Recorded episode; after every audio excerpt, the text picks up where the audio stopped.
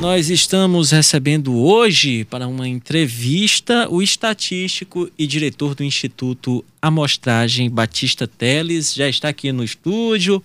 Muito boa tarde. Boa tarde, um prazer imenso estar aqui com vocês, Teresina FM, Jornal de Teresina, segunda edição. Sei que, como pesquisador, vocês têm um público fiel, amplo, formador de opinião de modo que é um prazer estar aqui com vocês. Nós vamos falar muito hoje sobre pesquisas eleitorais, inclusive nosso ouvinte que queira deixar alguma pergunta aqui para o Batista Teles, pode encaminhar já a sua pergunta através do WhatsApp 99972 0111. Iniciando aqui a nossa entrevista, as pesquisas eleitorais, as pesquisas de intenção de voto, estão sendo mais uma vez repercutidas de forma negativa. Muitas pessoas esperam que a pesquisa seja fiel ao resultado da eleição e, de certa forma, também não é bem assim. Como os institutos de pesquisa saem após esse primeiro turno? Olhe, como todas as eleições passadas, o, os institutos de pesquisa, através das suas pesquisas eleitorais, ela é o epicentro da campanha. Elas são o termômetro das campanhas, ela monitora as campanhas, além da intenção de voto propriamente dita, que é amplamente divulgada para o público, tem outras variáveis que avalia o desempenho dos candidatos. Então, nessa não podia ser diferente.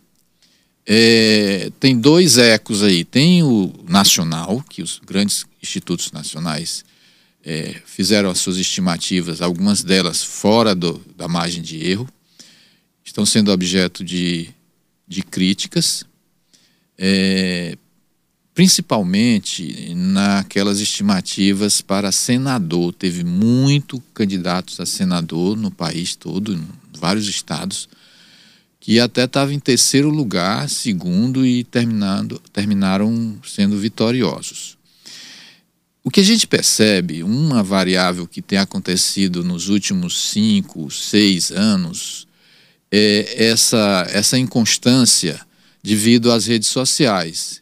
O, o eleitor, ele, ele protela, a grande maioria, principalmente aquele que está lá na ponta, o eleitor CD, aquele que a política não está na sua agenda, ele está atrás da sua sobrevivência, atrás da escola do filho, do alimento, do, da saúde, correndo atrás do emprego. Esse povo, ele não está ligado com a política, ao contrário de que muita gente pensa. E esse público, a pesquisa deixa muito claro que é onde há o maior índice de indecisão, tanto naquela pesquisa na intenção é, espontânea, Quanto na estimulada. Quanto na estimulada. Então, esse, esse, esse público é o que faz a diferença, né? No, que faz com que a, as estimativas, de certa forma, é, não se ajuste da última pesquisa com o resultado da urna. Lembrando sempre que já é um chavão, mas a gente sempre está repetindo de que a pesquisa é o retrato do momento, ela não tem a, a propriedade de fazer prognóstico, não é, não vai dizer quem ganhou, ele está dizendo quem está na frente, quem está na preferência do eleitorado naquele momento. É. Na, localmente, a gente teve assim repercussões menos desfavoráveis aos institutos. É, a gente fez boas estimativas. É, a grande surpresa, mas que o Instituto Amostral já mostrava, foi a velocidade do candidato Joel. A expressividade de voto de que voto, a velocidade com que ele teve na reta final. A gente fez uma pesquisa é, em Teresina a, na semana passada e ele já colocava bem próximo do Hélito em Teresina. Essa última estadual ele já estava passando do Hélito em Teresina e também nos principais é, é, municípios. O voto dele colocou do Silvio aí, né? Aqui em Teresina. Do Silvio, ele foi até mais, ele teve até mais velocidade, porque as pesquisas também em Teresina mostravam no início da campanha, no início eu digo aí há 40 dias, a uma distância significativa das intenções de voto do, do ex-prefeito Silvio Mendes, candidato do União Brasil, que era natural, que é a base dele, que saiu com a larga aceitação de, de popularidade como prefeito, embora há muito tempo atrás, mas as qualitativas sempre mostravam a, ele com uma excelente imagem né, de homem, de cidadão, de gestor. Então, nessa ocasião, a distância entre ele e o Rafael era muito grande. Na medida que foi estreitando isso, é, houve uma reversão. Então, no caso do Joel, essa reversão, essa velocidade foi mais agora na, na, na última semana, dez dias antes da, da eleição, em particular em Teresina. E ele só não ultrapassou o Wellington porque a distância do Wellington era, era razoável. É, na última pesquisa, estava 17 pontos. Né? Então ele não conseguiu é, ultrapassar o Wellington porque essa distância era muito significativa do ponto de, Mas ponto passou de vista bem estatístico. próximo. Foi Mas passou muito bem. surpreendente. Passou, ficou a dois pontos É. percentuais. Professor, eu queria lhe fazer uma pergunta que eu já fiz para um outro estatístico. Geralmente, durante o período pré-campanha e campanha, aparece muito instituto para fazer campanha, para fazer pesquisa. E o jargão popular, o senhor acabou de falar aí que já tem um, um- um- senso comum em determinados jargões, que é a pesquisa, é um retrato do momento. Mas tem muita gente que diz que pesquisa pagou para ser aprovado. Como é que o senhor vê essa situação desses vários institutos que aparecem nesse período e os que erram e os que acertam resultado, ou pelo menos não tem como cravar resultado de eleição, mas que dá uma proximidade do resultado do pleito. É, a gente trabalha num num ambiente absolutamente casual, aleatório. Além disso, a gente trabalha com o comportamento humano, que é outro, outro fator assim imponderável. É, mas os institutos sempre, o Instituto da Amostragem, o Instituto Piauiense de Opinião Pública, ele está no mercado há 36 anos. Nós somos o pioneiro na região.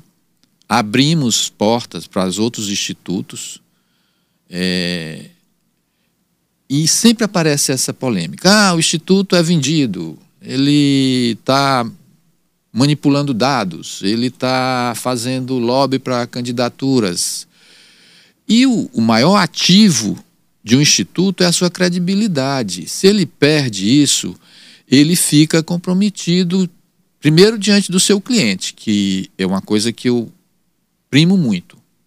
Independente da opinião pública, que a opinião pública é muito emotiva, ela é muito do momento, mas a minha preocupação é com o meu cliente. O meu cliente sabe da seriedade, sabe aqueles resultados e se vai ser publicada ou não, aí é outra questão. Você entrega a pesquisa para ele. Se Pra ele vai- eles, o né? uso que ele vai fazer dela É, já eu não é mais da sua trabalhei para competência. um, né? pra um meio de comunicação, então é, é, que é muitas vezes assim também a, a forma como é interpretado os dados é outro problema. É, o candidato varia dentro das margens de erro, um diz que está crescendo, ou então ele varia para negativo, dentro da margem ele está caindo, tam- falta uma- um pouco mais de objetividade técnica na- na, na interpretação dos dados. Então é isso, sempre a gente está sujeito a essa. Muitas vezes a pessoa que não tem a mínima noção do que é uma pesquisa. Ah, é, por que, que entrevistou só 800 pessoas? Só porque 1.200? Nós somos 500 mil, 2 milhões.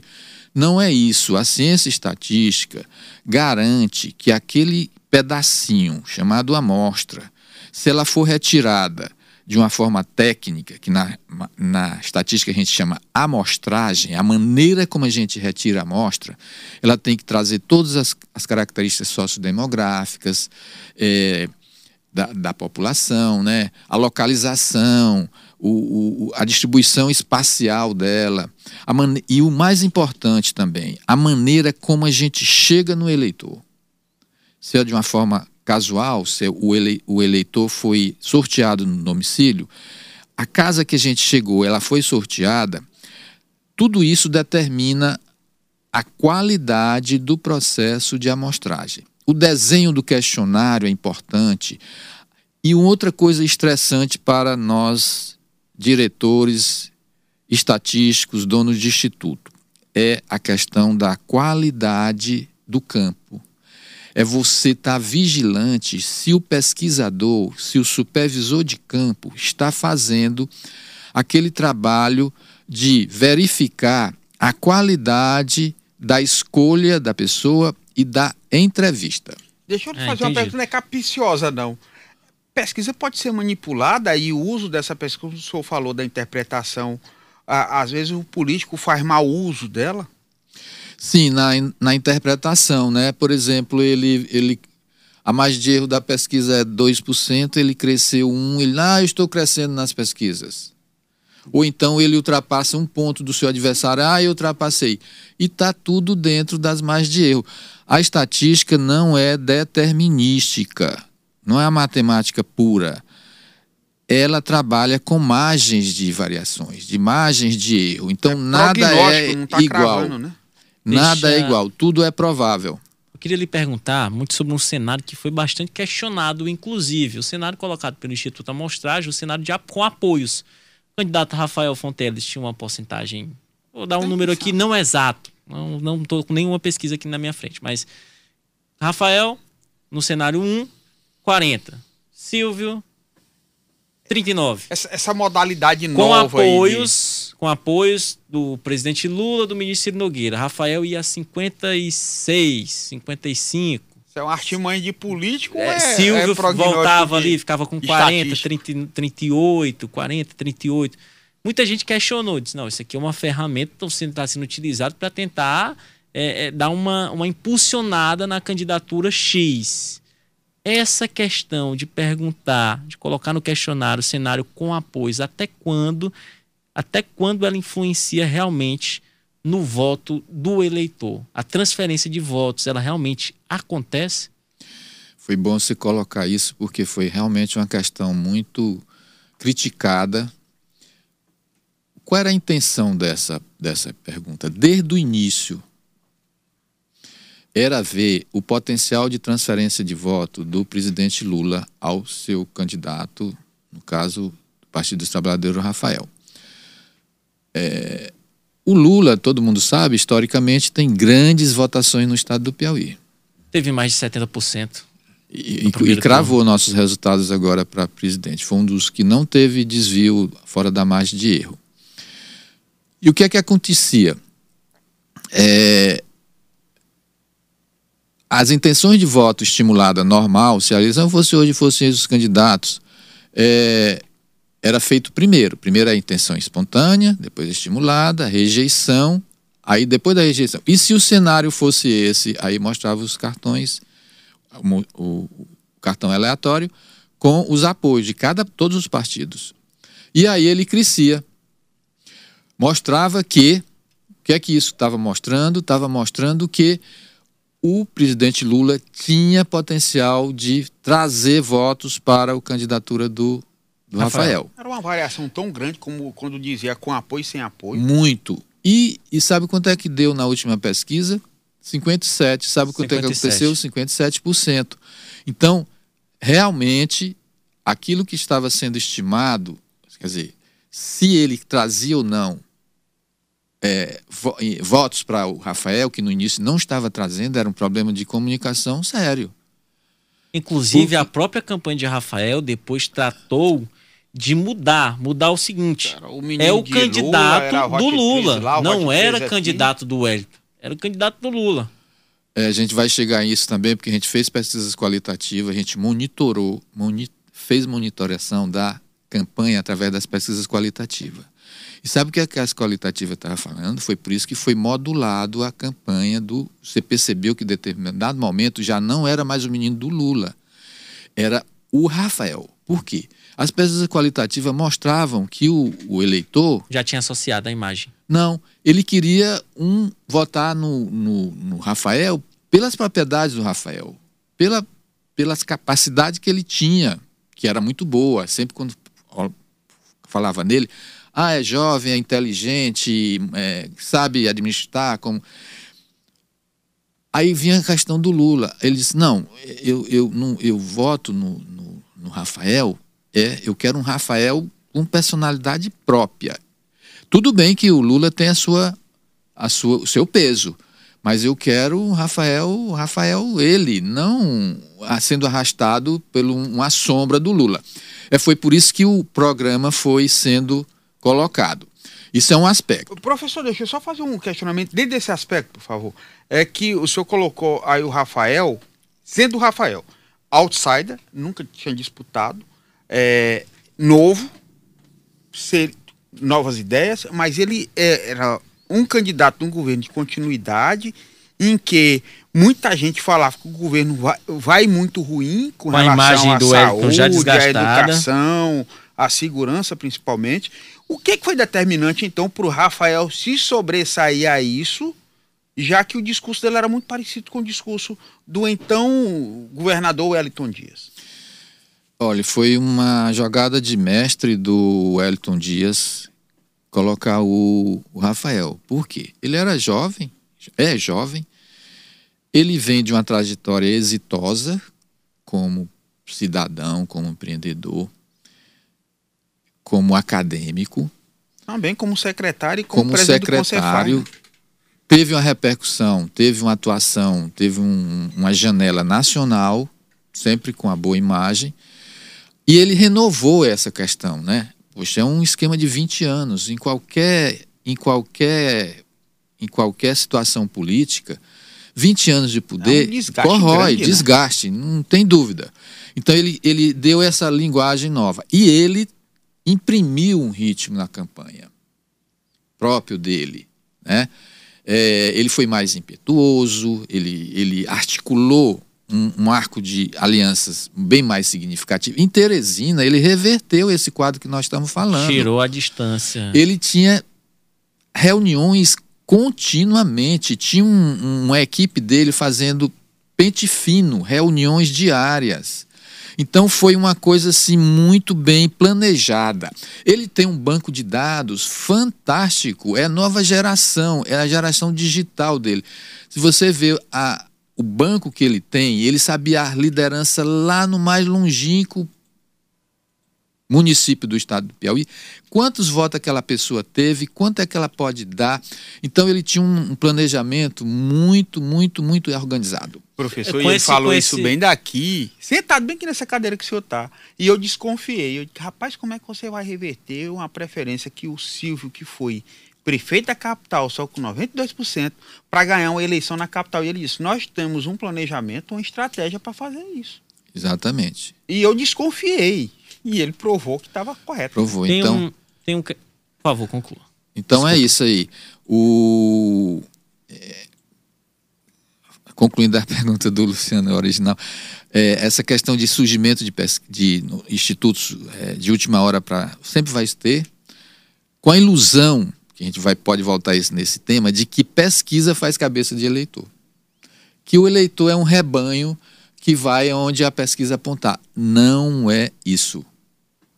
A questão do voto útil não é. A, a eleição presidencial foi um, um exemplo, ou um contra-exemplo disso. Todos os institutos, a grande maioria dava 36, 37 para o presidente, ele terminou com 43. Né? Nessa interpretação nacionalmente falando, o Datafolha é, publicou uma, uma, uma. No sábado, no sábado, no dia antes da eleição, uma pesquisa. Lula 51%, Bolsonaro 37%. Tebet, 50%. O, o Datafolha. O IPEC botou de, 51%. Foi o IPEC, né? Datafolha é. 50%, Bolsonaro 37%, Tebet 5%, Ciro Gomes também nessa média de 5%, os outros candidatos é. abaixo de 1%. O que, que a gente pode perceber, pelo menos na minha análise, uma movimentação de votos indecisos para o presidente Jair Bolsonaro e também uma parte dos votos de Ciro Gomes migrando. Os votos do Ciro, do Ciro Gomes migraram não só para o Bolsonaro, mas também para o Lula. Eles meio que se dividiram. Isso fez com que Bolsonaro chegasse a esses 43% percentuais, né? Pois esses é. 43 pontos percentuais é, no então, dia da eleição. Aquela, aquela tese, ah, voto útil vai porque quem está na frente, o eleitor vai. Não, não, não é, bem, voto, não é bem isso. Agora tem uma influência muito, muito grande é no, no ambiente da campanha. Se o, se o candidato não tiver um equilíbrio emocional, ele pode ficar né, abalado e até se desestimular com as pesquisas. E o, e o, e, e o staff, e o entorno dele, os cabos eleitorais, e antigamente as fontes de financiamento. Hoje, como o financiamento é público, essa influência não está mais tão, né, tão tão mas, grande mas, da pesquisa. O senhor não teme que, por conta da forma como estão sendo utilizadas essas pesquisas, os institutos, a manipulação que se leva ao eleitor na tentativa de direcionar o voto, não vão terminar criminalizando as pesquisas ou os institutos no período da eleição? Já, inclusive alguns políticos no Congresso Nacional tá, já tem vários projetos de lei é, tentando cessear o papel das pesquisas. Porque, no, na minha opinião, a legislação brasileira é uma das mais avançadas do mundo. Ela não impede publicação de pesquisa. Ela, se a pesquisa estiver registrada, ela pode ser publicada na véspera da eleição, como tem acontecido. Aquela de boca de urna já não aconteceu agora nesse. Nessa... É porque a boca de urna, com a velocidade do, da, dos resultados, não tem mais sentido. É, é tão rápido os resultados, né? A gente já pode fazer projeções a partir dos primeiros resultados que a boca de urna ficou meio sem sentido. Então, é, o, o, papel do, da, da, dos institutos ele está ele tá sendo ele tá sob ataque da, do Congresso Nacional. Eu acho que vem coisa aí, mas sempre essa visão equivocada do um, dar um poder que a pesquisa tem além do que é a realidade, pode, né? né? Eu queria perguntar para o senhor em relação aos, aos, candidatos ao Senado. O senhor disse que os institutos erraram muito, principalmente quando se tratou de candidatos ao Senado. Aqui, nas pesquisas divulgadas, mostramos várias vezes praticamente 45, 50% de pessoas ainda sem voto definido. Essa indefinição pode ter causado essa reviravolta, essa mudança de resultado surpreendente que aconteceu, não só aqui no estado do Piauí, com não houve mudança de resultado, mas houve uma aproximação muito grande de Joel. E em outros estados, mudança de resultado. Essa quantidade de votos indecisos muda ali o resultado na hora e por isso todo esse questionamento em cima de pesquisas? Muda demais. Inclusive é um, é um, é um é uma variável muito focada, muito analisada essa questão dos indecisos.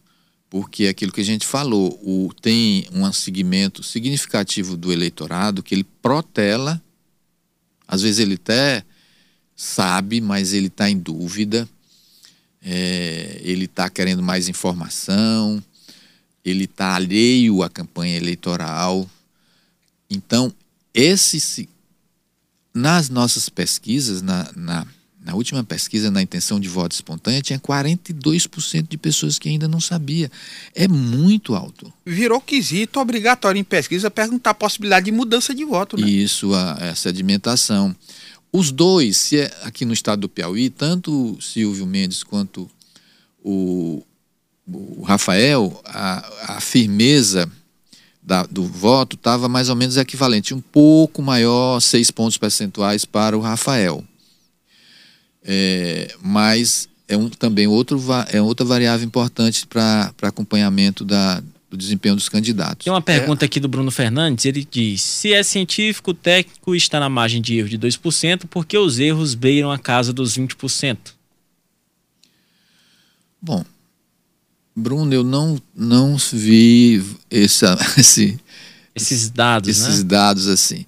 Bom, aqui em particular no Piauí, é, a variação do, do, do Joel realmente foi significativa. Né? A nossa última pesquisa dava 17 pontos percentuais, ele terminou com dois pontos atrás do, do Eliton, né? Dentro da margem de erro. Né? Então, não, foi bem acima da margem de erro. Dois Agora, pontos. o do. Não. Era 17. Era 17 a distância e terminou, terminou em, dois. em dois. Em tá dois né? E agora o, o número do, do do, do Wellington bateu, né? Então, essa questão de 20 pontos, de 10 pontos, é isso que a gente está falando aqui. Num ambiente que tem 42% espontaneamente de não sabe, a gente não, não sabe também para onde vai esse público, né? Então, é, é essa questão da margem de erro e, e, ultrapassar a margem de erro remete àquela outra questão que a gente estava colocando aqui, que a pesquisa ela não tem a propriedade de fazer previsão.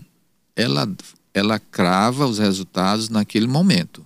Tem, uma, tem outra pergunta aqui, é, o nosso ouvinte ele não se identificou, mas ele pergunta: por que a pesquisa, quando erra, se justifica que não foi feita para acertar, de que é apenas um retrato do momento? Bem, se é um retrato, não deveria ser parecido com a realidade? É o questionamento aqui do nosso ouvinte. É, caro ouvinte, só que essa realidade, ela não é estanque, ela muda. A realidade, ela, no ambiente eleitoral, de campanha, é ela é muito dinâmica. As redes sociais hoje têm um, têm um, têm um, um papel muito importante nisso. Vem uma notícia falsa, vem um, um vídeo feito.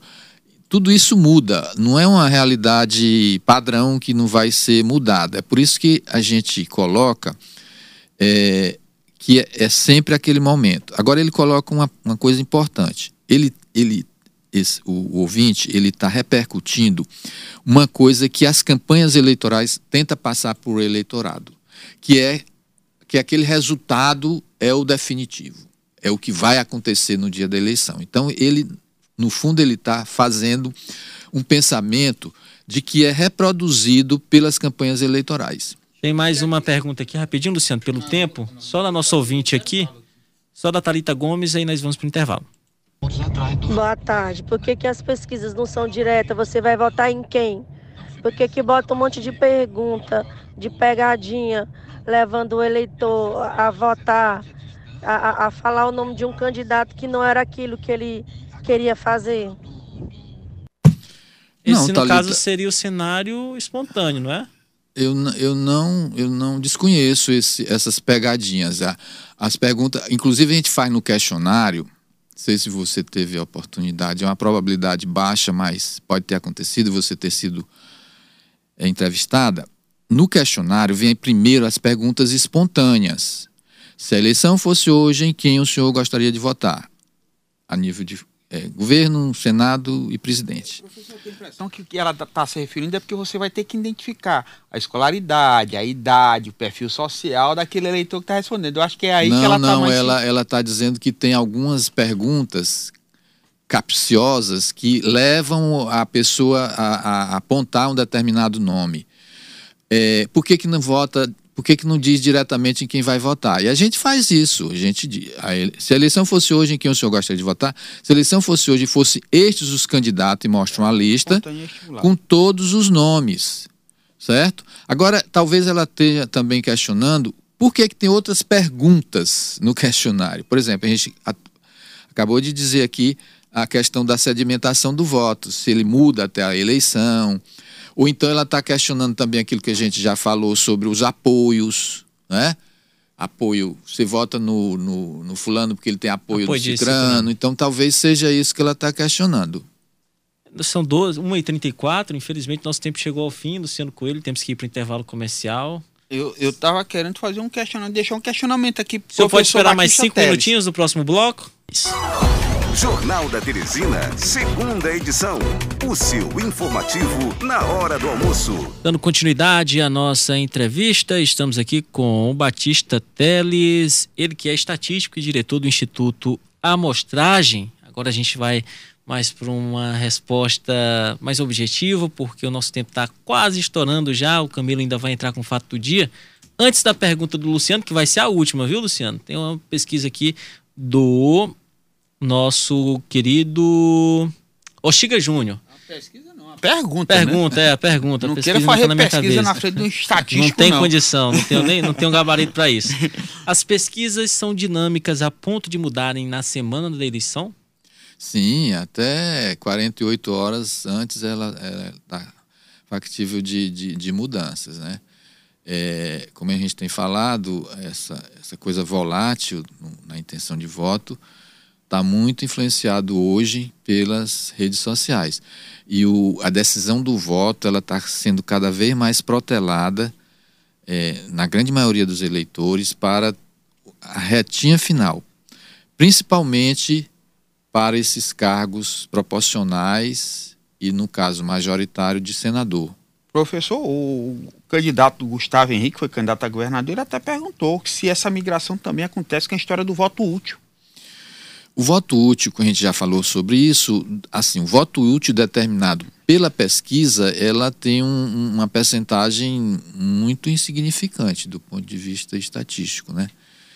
É, a gente já falou sobre isso, que uh, se houvesse essa, essa, esse volume de voto útil associado à pesquisa, necessariamente aquele que saísse na frente ganharia, porque todo mundo não queria perder seu voto, porque o candidato A está na frente. Faz sentido. Tem um questionamento aqui do Renato, vou colocar o áudio, ao final do áudio o senhor pode responder. É, boa tarde, é, eu queria saber do entrevistado por que, que ele está tão preocupado em elogiar o Rafael do que explicar como é que funciona a metodologia da pesquisa. É, é só o que está dando para perceber. Desculpe a, a pergunta. Não, Renato, eu vou antes do senhor responder, não tem elogio algum aqui a nenhum tipo de a nenhum candidato de tipo A ou tipo B. Ele está apenas explicando de que forma o candidato Rafael Fonteles cresceu nas pesquisas. Isso. É, o, o elogio, aspas aí, ouvinte, é porque esses atributos que a gente colocou é, explica, de certa forma, um candidato que estava no início da campanha atrás, né? Segundo lugar, e chega na frente com essa, com esse, essa votação. A gente estava tentando explicar isso aí, não assim, é, elogiando por, por elogiar, né? Eu queria deixar minha pergunta aqui. pergunta era, final, Luciano Coelho. Que era o senhor fazer aí um prognóstico do resultado da eleição presidencial no segundo turno. Nem que seja com média unidade. Diga aí como é que vai ser o resultado. Que prognóstico que tá é impossível.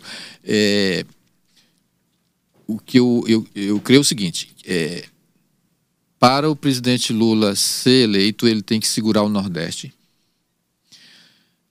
Ele tem que minimizar a diferença no Rio e em São Paulo, principalmente no interior de São Paulo, que historicamente é refratário ao PT. A, a, a vantagem que ele teve no, em Minas Gerais foi modéstia, ele tem que ampliar para garantir essa vantagem de, de, quase 6 milhões de votos. E disseram que o Zema ia apoiar Bolsonaro. Né? Já declarou, Já declarou hoje o apoio, né? Pois é, então. Já é um. É o, Mas o nesse caso, colégio, né? nesse caso, já que Lula, por exemplo, venceu lá em Minas Gerais e Zema também venceu. Então, houve um voto combinado, Lula e Zema. É. A gente pode, já, pode, já pode dar essa. essa... Foi um voto digamos, descasado, né? Descasado, o Zema foi do primeiro foi um voto turno. casado. E o Lula teve mais votos do que o presidente Bolsonaro. Justamente. Mas o, o presidente Bolsonaro mostrou força. Mostrou força. Que ele vem aí Mas com força, viu? esse, esse, Na esse, sua opinião, professor, essa declaração quem de é que ganha? apoio, rapidinho, Luciano, essa declaração de apoio transfere de fato todos os votos? Não. Mas ajuda bastante porque ele vai. Aquela energia, aquele, aquela logística que ele estava trabalhando para a sua campanha vai ser direcionada para o presidente da República, O no caso Minas Gerais. O apoio de Simone Tebet e Ciro Gomes. é muito simbólico né, para Lula, porque o Ciro eu não sei se ele vem. Eu acho que a pressão vai ser via PDT, né? É. E a Simone, ela, ela se mostrou uma, uma candidata com bastante assim credibilidade, né? Ela, ela superou o, o- Ciro, né? O Ciro saiu menor nessa campanha. É. Mas se vi- vier esses dois apoios, é um apoio muito significativo. Agora, esses eu- dois, três pontos dela, se ela conseguir transferir, é uma faz uma grande diferença. Eu não vou resistir ao trocadilho. Vamos lá. Qual dos Ciros que saiu menor na campanha? O Gomes ou o Nogueira? Ambos aqui. Agora, o, o, o, o, o senador Ciro, ele é hoje uma pessoa que tem uma visibilidade nacional, ele tem um peso muito importante na política nacional. Então, ele saiu aqui, claro, não, não fez o seu, seu senador nem seu governador, fez um deputado federal, né, Juraco Verde. Júlio, saiu bem votado. Mas, Mas nacional ele continua. Tem E o Átila Atila Filho. E o Filho. Átila, né? Luciano, pergunta É. final. Lula ou Bolsonaro? Bom, aí é, é meia meio a possibilidade, viu, hoje. Nesse 50, momento 50. é, é, Pesquisa é um momento.